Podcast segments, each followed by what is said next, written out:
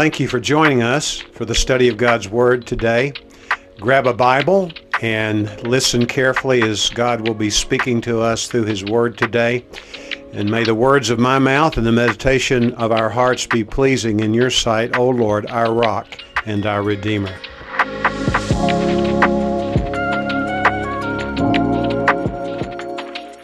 The Apostle Paul knew what it was to be frustrated in his search for contentment, even as a believer in Christ. He says in the fourth chapter of the book of Philippians, I have learned the secret of being content in each and every situation.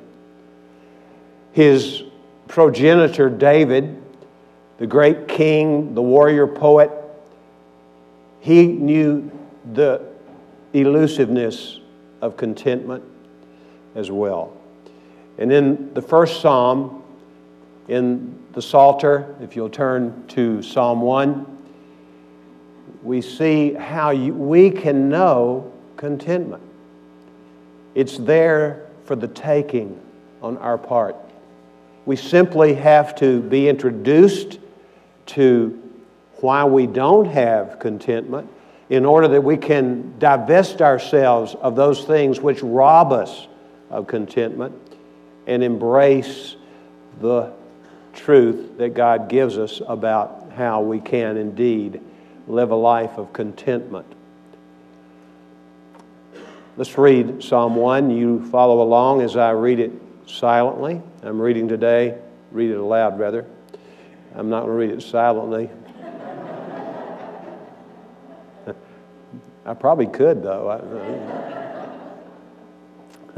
How blessed is the man who does not walk in the counsel of the wicked, nor stand in the path of sinners, nor sit in the seat of scoffers. But his delight is in the law of the Lord. And in his law he meditates day and night. And he will be like a tree firmly planted by streams of water, which yields its fruit in its season. And its leaf does not wither, and in whatever he does, he prospers. The wicked are not so, but they are like chaff which the wind drives away. Therefore, the wicked will not stand in the judgment, nor sinners in the assembly of the righteous. For the Lord knows the way of the righteous, but the way of the wicked will perish. This psalm is introduced by the two words, how blessed, speaking of the person who does not do certain things. How blessed. This is the word which speaks in the Old Testament language of true satisfaction, true contentment. It's translated in some of the translations of the Old Testament by the word happiness. We who are steeped in the New Testament, and it's good to be steeped in the New Testament, I might add, we are quick to make a distinction between happiness and joy, aren't we? We say happiness is based upon circumstances. Joy is independent of circumstances. But when we look at this passage of Scripture, to be quite honest with the text, which is God's Word, we have to say God has a plan for our happiness. Now, do what you want to with the concept of joy, but happiness, that's the idea that is conveyed by the psalmist here under inspiration of the Spirit. How blessed is the man and when the word man is used here, it's used to describe mankind as opposed to just people who are male. And here, what we see is that, first of all, in order to have this kind of satisfaction, this kind of contentment, we must be separated from the world. John writes about the aspects of the world. He neatly divides it into three categories for us. And quite honestly, when I look at that, it really encompasses all the categories of sin. The lust of the eyes, which has to do with my wanting something or someone that does not belong to me or who does not belong to me. Also, he talks about the lust of the flesh, which is that which is a God given drive that is exhibited and exercised outside the confines or the boundaries which God has established for us when it comes to being followers of Him. Remember when Jesus was tempted in the wilderness? He was tempted in both of these areas, actually. He was tempted in the area of the lust of the eyes when the devil took him to a place where he could see all the kingdoms of the world. Some people say maybe he just flashed it through the mind of Christ, or he actually took him to a high mountain to give him a representative view of what that looks like. But that's beside the point. Jesus was tempted to want the things of the world. The devil knows how to get to us, doesn't he? It didn't work with Jesus, and it need not work for us. And hence, this passage of Scripture, which advises us not to be people who want to be like worldlings. The third category of worldliness is the boastful pride of life. It's wanting to be somebody, be admired by other people, to boast in our might, to boast in our intelligence or wisdom, to boast in things which only God should have people boast about because He is who He is. It's really trying to take the place of God, the boastful pride of life. It's what got the devil kicked out of heaven. And the first temptation, according to Matthew, that Jesus was subjected to was that he turned stones into bread. Now, think just a moment. What had Jesus just finished when he was tempted to turn stones into bread? 40 days of no eating, fasting. And Jesus would have been incredibly hungry. I haven't even fasted more than a couple, three days, and I'm hungry after the first hour and a half usually. But Jesus had that to deal with when it comes to the lust of the flesh, something that's a natural, God given bent that's exercised outside the context of the will of God. Let's look at what the psalmist says here how blessed is the man who does not walk in the counsel of the wicked. Pay attention to a downgrade in the life of the person in question the person begins walking, living is, is the metaphor here, living in the counsel of the wicked. The word which is translated wicked in the Hebrew language is a word which has to do with being morally wrong. This is an immoral person. And we are subjected as we walk through this world with things that are immoral, and there are purveyors of this immorality. They communicate it to us in the way they think, the way they act, all sorts of things. And we are incredibly unwise, and we are working against what God wants for us, and we're sabotaging ourselves if we walk in the counsel of the wicked. Do you ever hear any counsel from the wicked? Well, if you listen to radio or you listen to TV, you're going to get plenty of it, aren't you? We have it bombarding us all the time the counsel of the wicked, nor stand in the path of sinners. And the word translated sinner here is a word which has to do with habitual sinning. It's a picture of the person who is not occasionally sinning, but lives a lifestyle that is unbroken when it comes to participating in sin.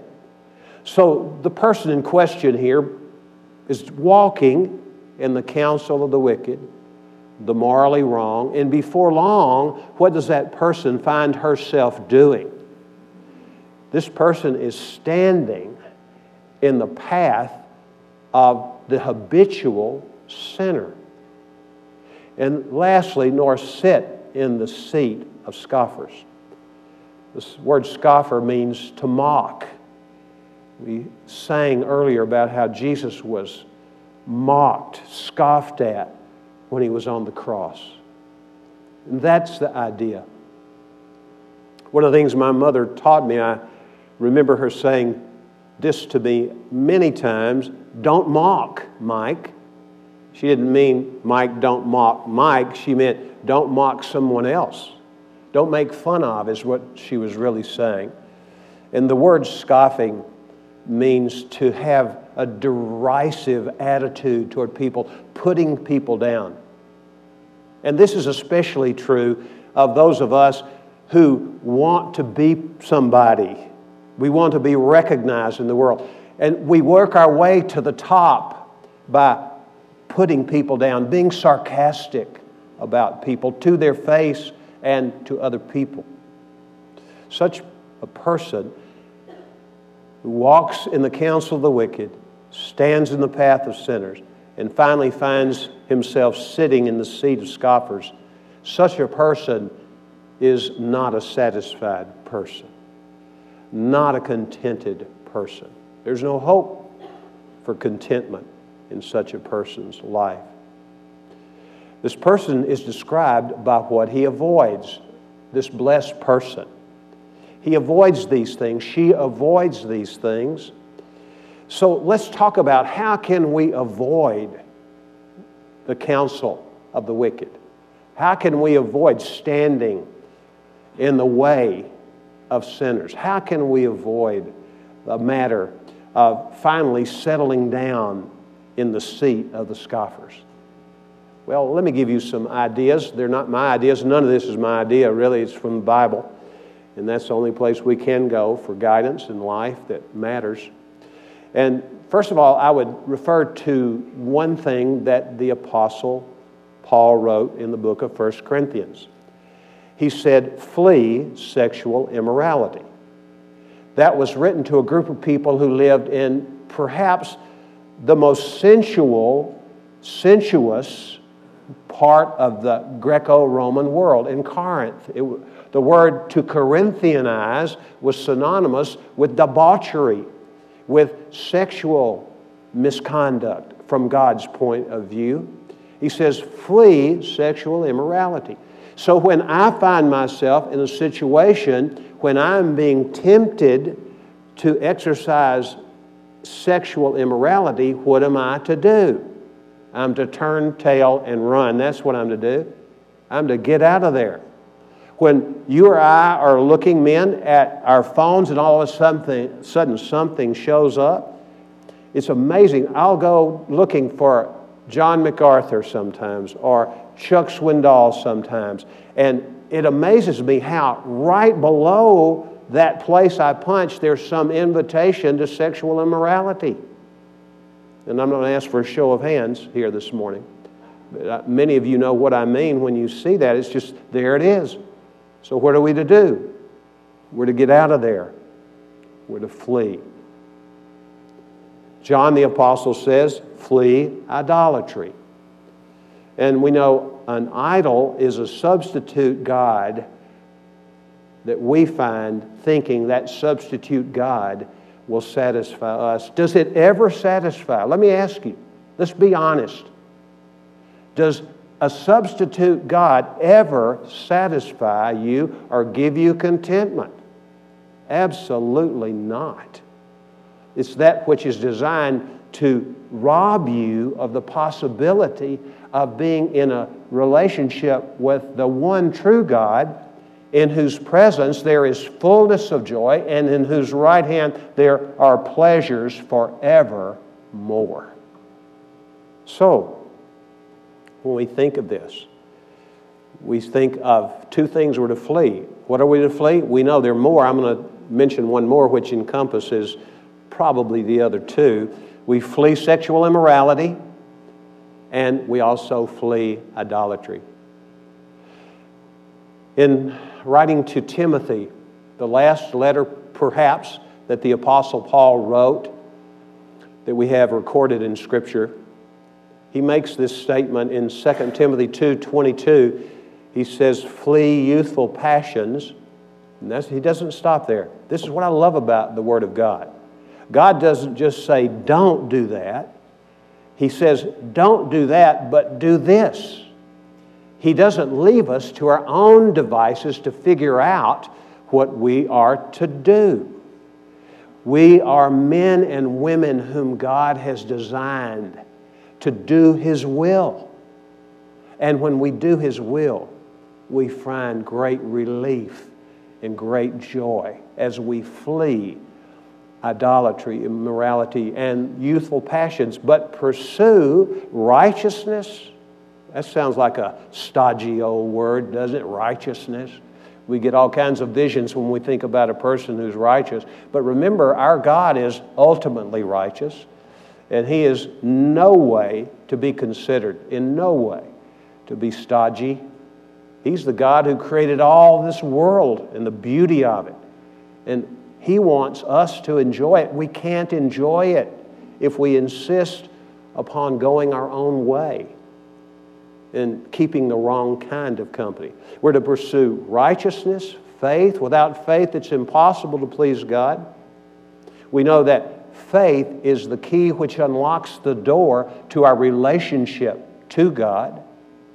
Then he goes on to say, and peace, that's akin to this concept of contentment peace, and also he wants us to have love, certainly.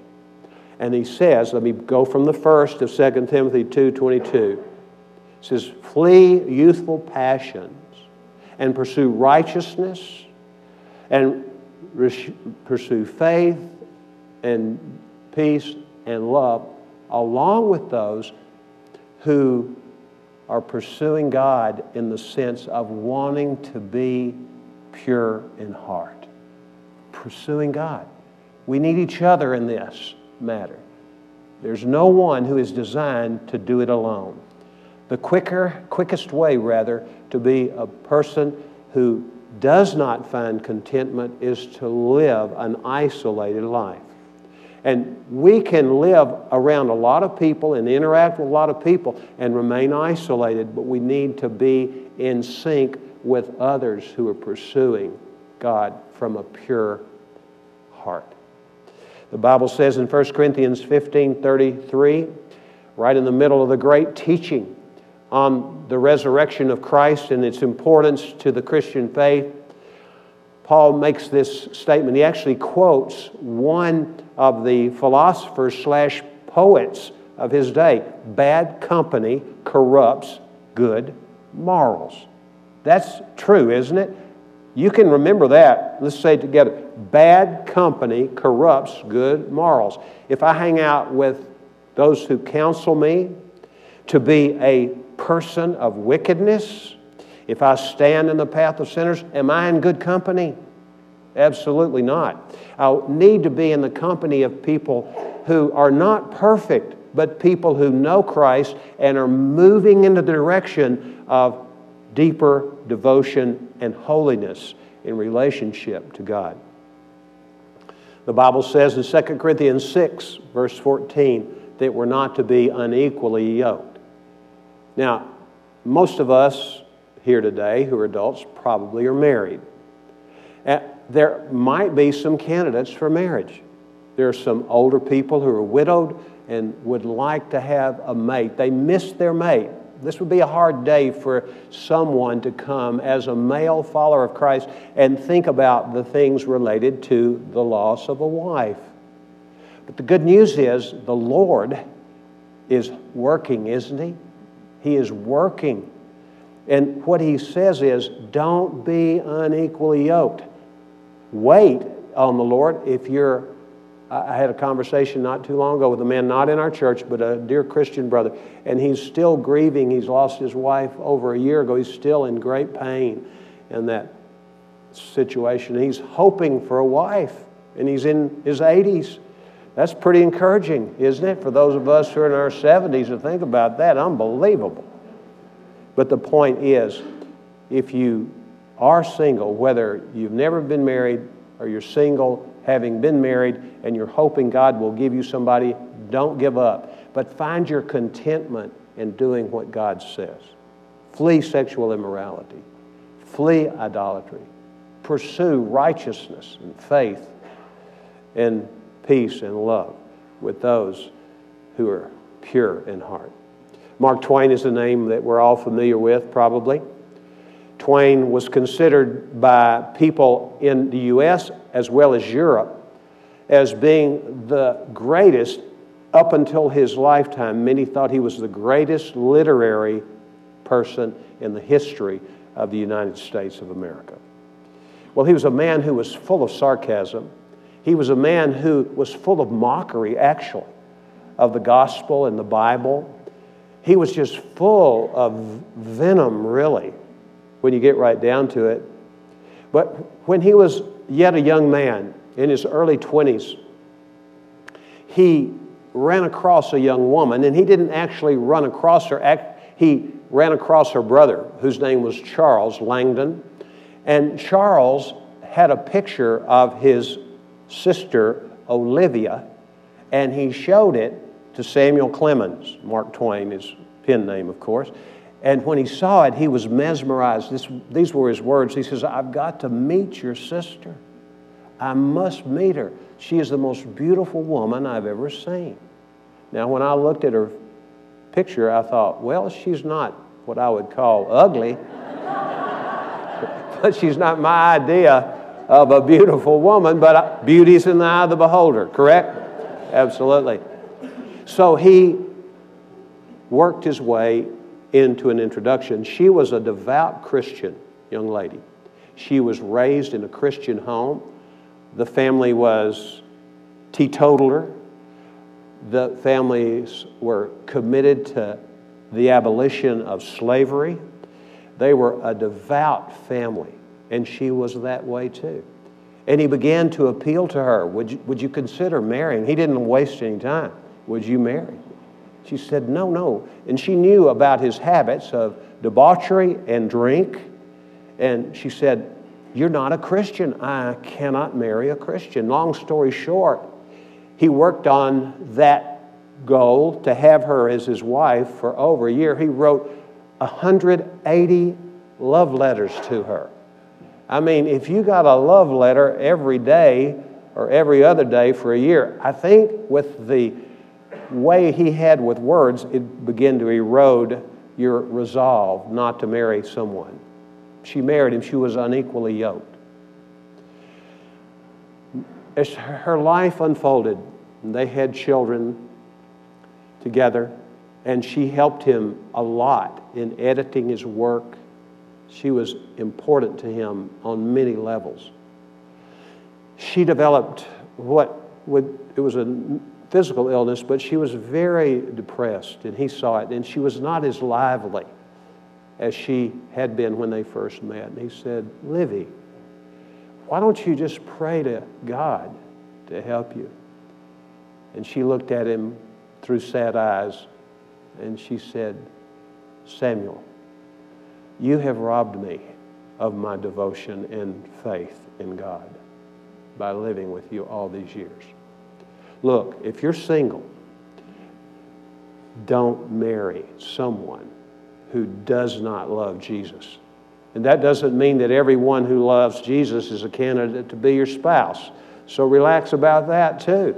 But don't settle for someone other than a follower of Jesus because what you'll find yourself doing, you'll be living with someone that is opposite of you in the sense of not having Christ and therefore really has no hope of being satisfied in life. Well, let's go on. The first thing that we're looking at about the person who is truly blessed is that person is separated from the world. Now, I should say this. I'm glad I had this thought creep into my mind. I know the Lord popped it into my mind more than creeping in.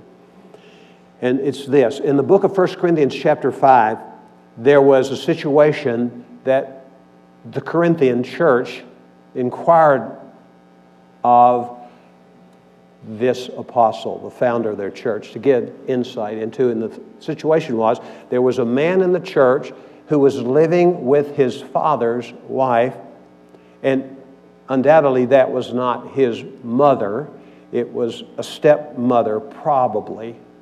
Scholars are agreed. And he was actively involved in the church and living out of wedlock. And it's said, and this is hard to imagine, that that arrangement between him as the steps child of this woman, his stepmother, was something that was not even tolerated in Corinth. And Paul says, don't have anything to do with that man. In fact, disfellowship him from the church because he is a bad influence and this disease will just sort of permeate the church. He said, Don't have anything to do with him. Now, I might add, and this is important lest you mishear me and I misrepresent Paul and Jesus for that matter.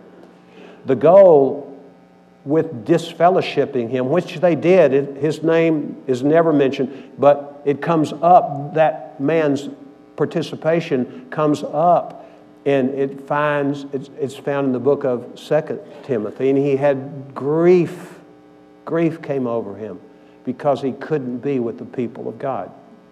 That shows how little emphasis we put today on the fellowship of Christ in the church, really.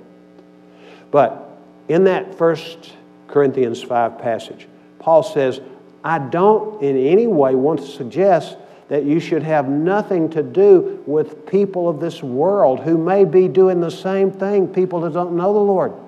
Otherwise, how can they be exposed to a person who is satisfied and content? And uh, more importantly, exposed to the gospel of Jesus Christ. I'm talking, Paul says, about the so called brother who is acting out that way. Okay, let's go on to the second characteristic. Not only is such a person separated from the world, but saturated with the Word of God. Look at verse 2. But his delight is in the law of the Lord. Let me stop there just a moment. The word law, Torah is the word, and too often we limit the meaning of Torah to what we call the books of Moses. Or even, if you want to be even more narrow, to the Ten Commandments and the explanation and application of the Ten Commandments in the writings of Moses. The word Torah at its base meaning means teaching, and it would encompass all of what we call the Old Testament. His delight is in the law of the Lord. Let me pause just a moment and consider the word delight. And let me ask you a question Do you have delight in the law of the Lord, the Word of God? Do you find yourself hungering for the Word of God? Jeremiah didn't have many good days, it seems, when you read his book. He's the weeping prophet. What he saw in Judah broke his heart. But occasionally he would break out of his funk. And in the book of Jeremiah 15, 16, he says, Your words I did find, and I ate them. And listen, they became the delight of my heart. Is it possible that you're not getting into the Word of God, not reading the Word of God? Is it possible that the lack of that is the explanation for your being dissatisfied with life? Well, I'd say I would be willing to bet my bottom dollar it does. Because delight is found in the law of the Lord. His delight is in the law of the Lord, and in his law he meditates day and night. Here's the key. So we need to take a moment or two here for sure. Meditate. What does that word mean? In the book of Isaiah, it's used to describe the cooing of a dove. I love this side of town. And I don't have anything against the east side or the northeast or the valley or the upper valley or the lower valley. But I mean, there have been times when I'll come here like about 6 a.m. in the morning and I'll just walk over where the Christian Life Center is and I'll walk behind it and just stand there. There's virtually no traffic at 6 on West Wind, virtually none. But what I will stop and I'll just listen to the doves cooing.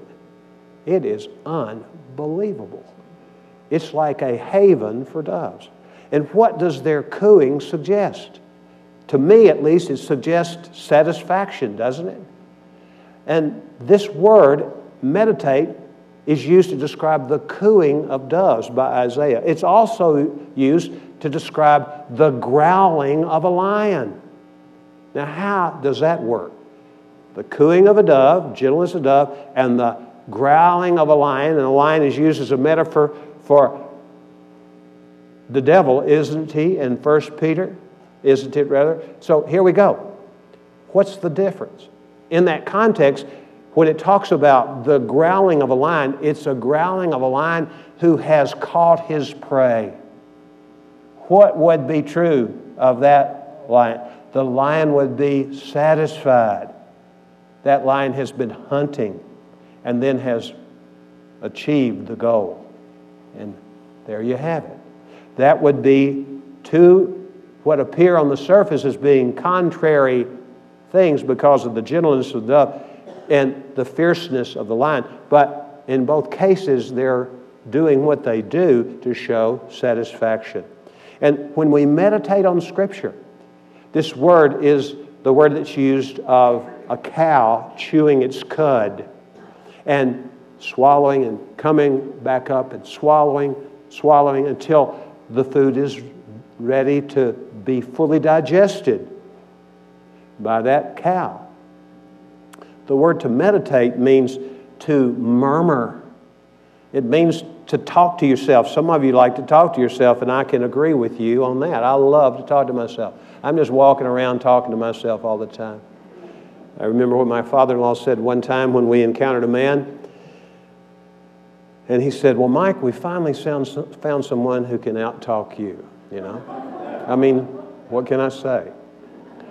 But nevertheless, this is the idea meditating, chewing on the Word of God. It's not just reading the Bible, you have to read it to get to the point of meditating it, on it. And remember, these people didn't have a scroll to take along wherever they went. Scrolls were in short supply. But what they did have was a good attention span. And they listened intently when the Word of God was read. And in that day, when most people could not read, it would be important that you have good sense of hearing and you retain what you hear. But what we know is we have the Word of God written form. It can be the best blessing in the world to have a copy of Scripture. But sometimes it keeps us from meditating on Scripture because we read it and we forget about it. But if we memorize some scripture, and I'm always cautious to bring this up because God has given me better than the ordinary memory. But I happen to believe that part of the reason that my memory has been retained to this point, it may fail me before I finish this message, but, and that'll be a sign I'm being rebuked by the Lord, I think, if that happens. And if he take, when he takes that away, I'm done, you know. But anyhow, what, what I'm getting at here is that we know from neuroscience that the part of your brain when the synapses, the connections break, that can be renewed is in the hippocampus, the area of your capacity to memorize.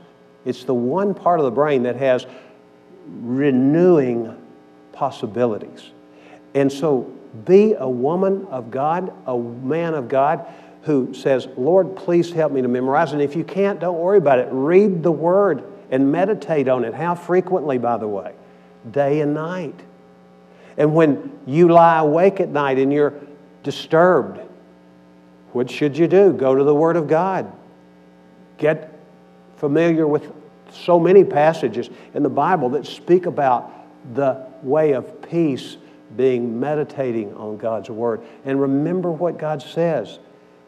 Such a person is a person who can, can find contentment because that person is saturated with the Word of God.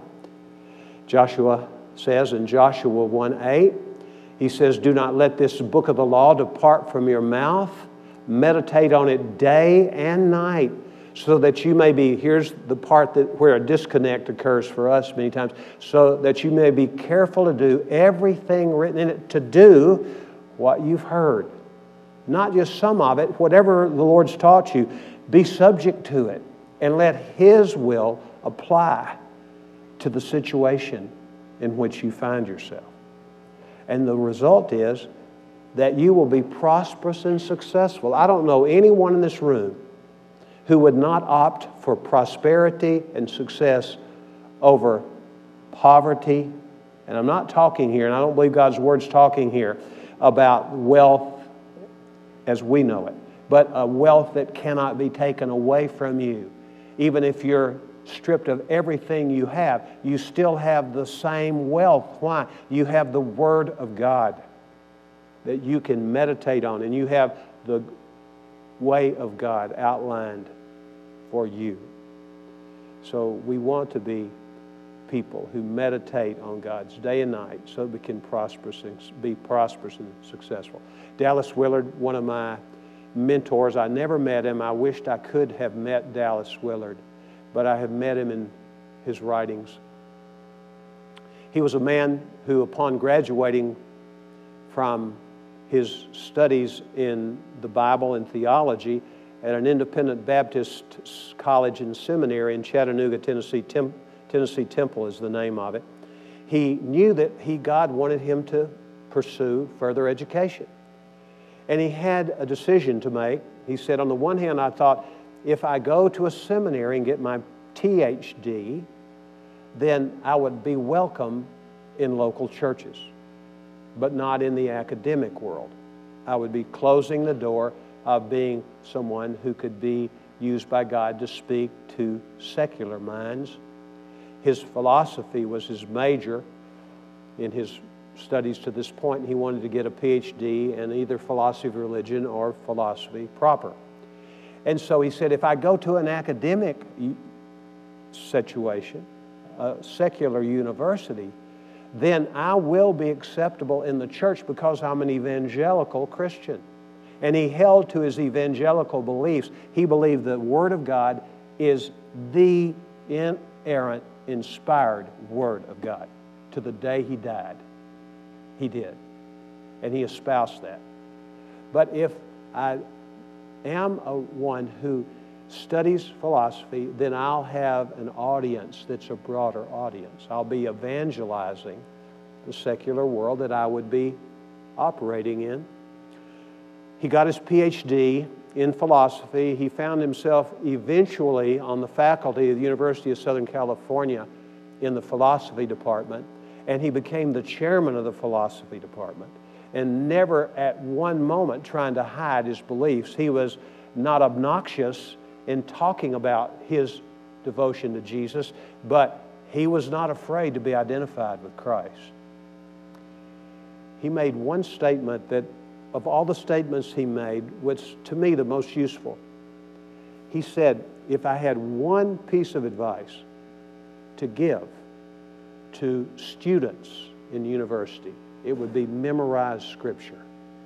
This is a brilliant man by anyone's account an accomplished scholar from the secular view, but he was used by God himself, undoubtedly because he was a man who meditated on God's Word day and night. That's why Dawson Trotman, the founder of the Navigators, you've heard me say this before, but it's always good for me to remember. After he came to Christ, the Spirit of God just gave him the encouragement to memorize the Bible. That's how he came to know Christ. He was given some verses to memorize on how a person becomes a Christian. And the result was he got saved because he was meditating on one of those scriptures, John 1 12. But he learned a verse a day, every day, for the first three years of his Christian life, over a thousand verses of scripture. This man was brilliant in his own right.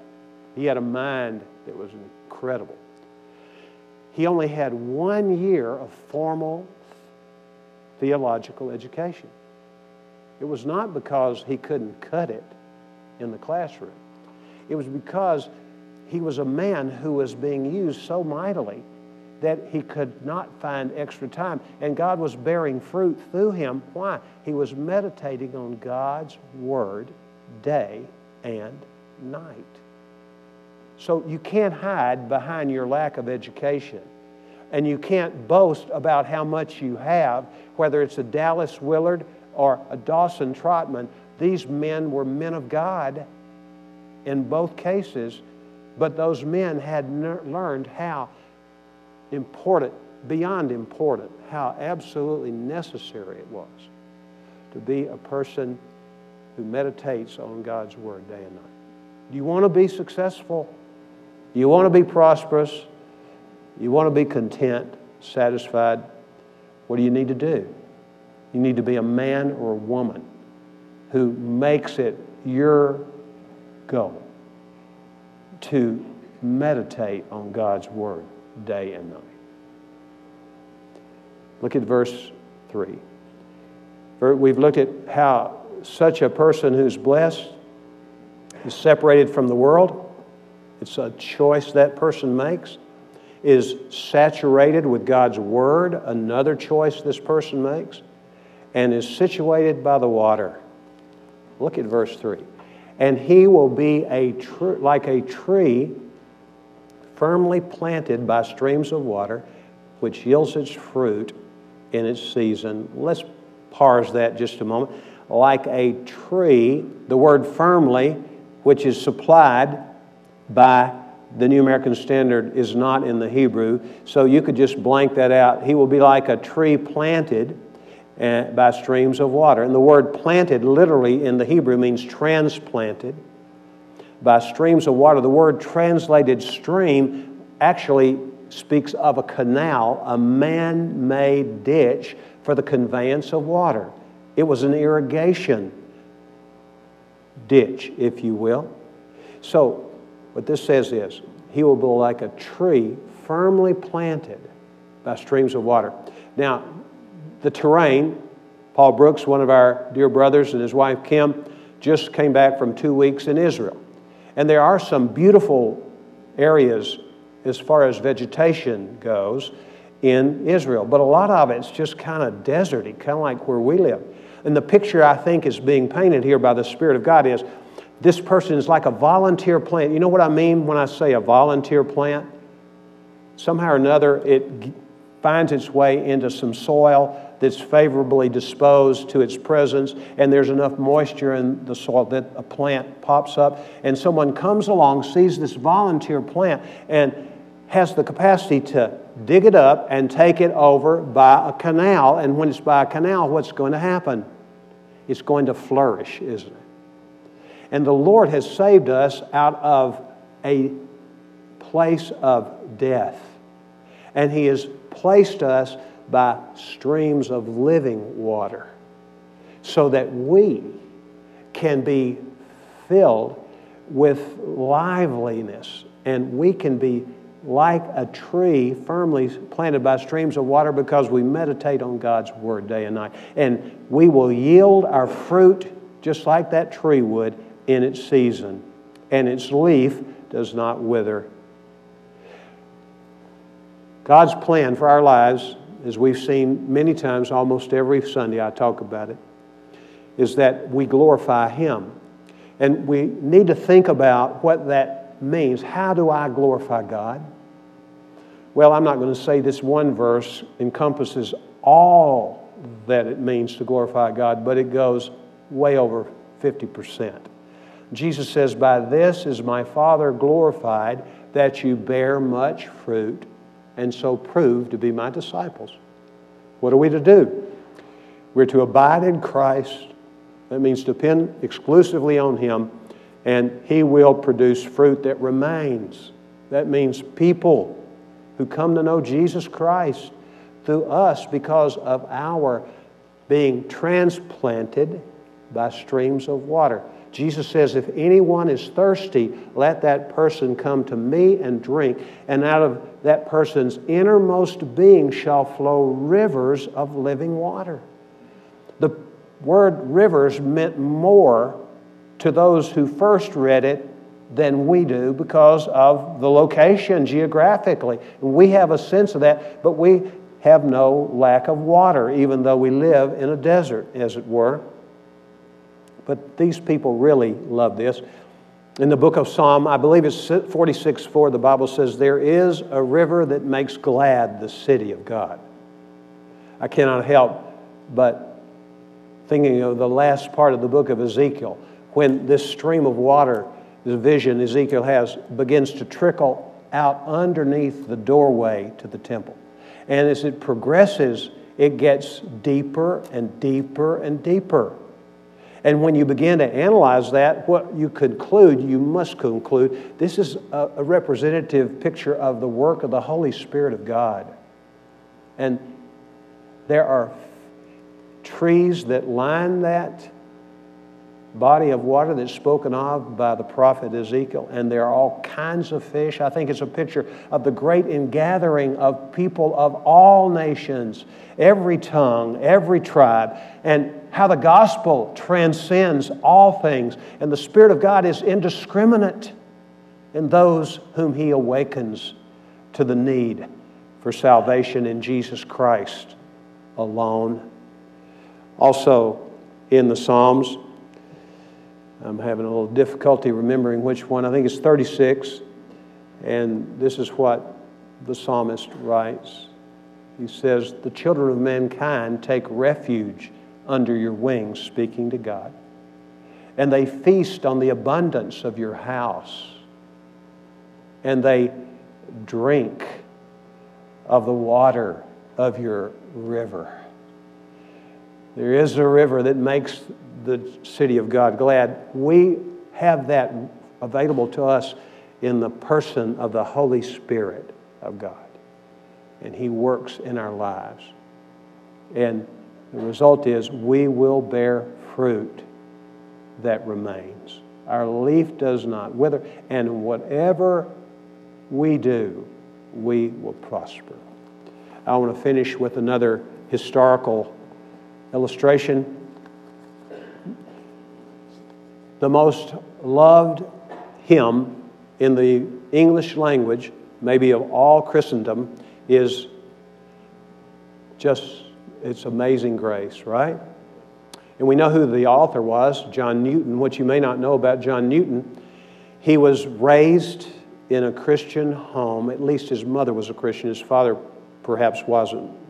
He was a captain of a sailing merchant vessel. Well, this boy lost his mother just before his seventh birthday, one week before his mother died. And his mother would teach him scripture.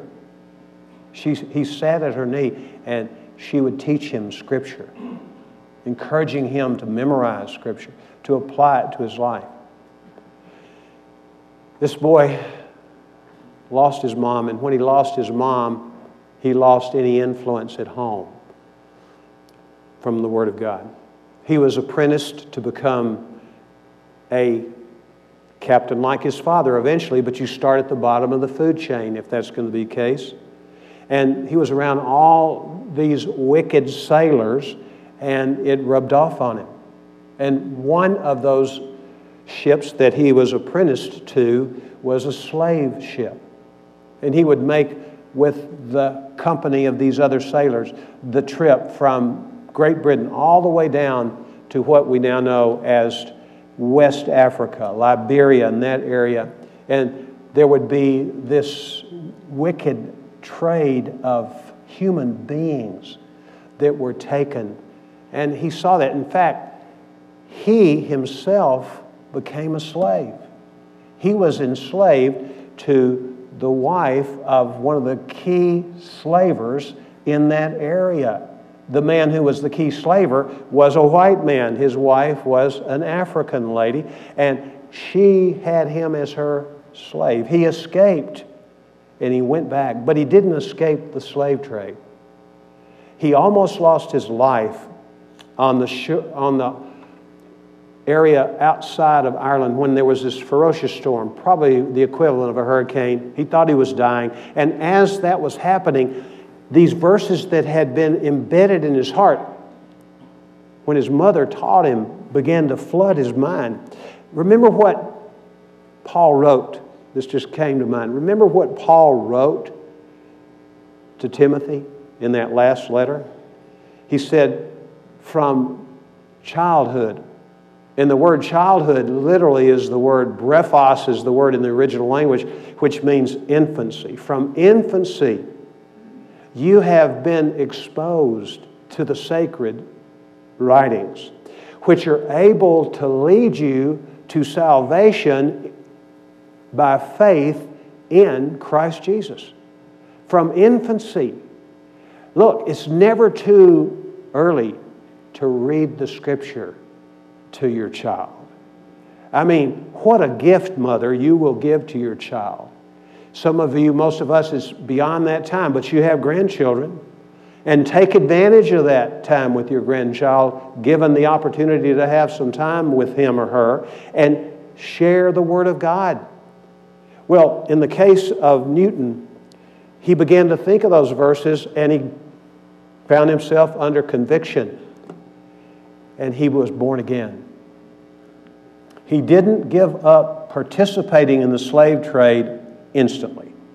It was a matter of time, not a whole long period of time, but he not only quit the slaving work, he became a priest in the Anglican Church, but he began to be an advocate for the abolition of slavery. And the person that we most associate when we think of the abolition of slavery in the British Empire, which was critically important, was a man named William Wilberforce.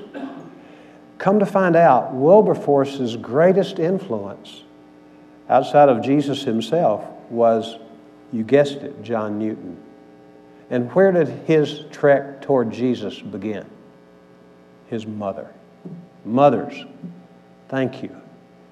Thank you, mothers, for the influence you've had on your children. And the best thing you can do as a mother or we can do as fathers is to be men and women of the Word of God. Not cramming it down our kids' throats, but practicing it, doing it. And there'll be a quality in our lives that your grandchild or your child will not find in other mothers or grandmothers that they're affiliated with. And the Lord will use you just like He used a deceased mother to bring to mind this gospel that saved John Newton, who was used in many ways, still continues to be used when we sing Amazing Grace. And praise the Lord that it's within your reach. If you're a man or a woman and you know Jesus Christ, and you're always looking for that thing that finally satisfies, it, will finally get you to the point, not of complacency, please. It's not a position of complacency. In fact, Paul says, and if anyone was fired up about meditating on God's Word, it was the Apostle Paul. He says, I am constrained. I, I mean, I can't help myself to follow Christ and preach the gospel. So here was a real man of God. And if you want to be a person who makes an imprint on not just a little while, but all eternity, it starts with you and me. When we meditate on that word and we separate ourselves from the world, we're people who saturate ourselves with the Word of God and we situate ourselves by rivers of living water coming, continually coming and drinking of what Jesus has for us in His Word. Lord, thank you again for the privilege of being here today with our brothers and sisters in Christ. Oh Lord, make us a church that's a church that's founded on your Word, not to beat people up with, but just to do what you say we're to do and to be who you say we are, more importantly. We ask this in Jesus' name. Amen.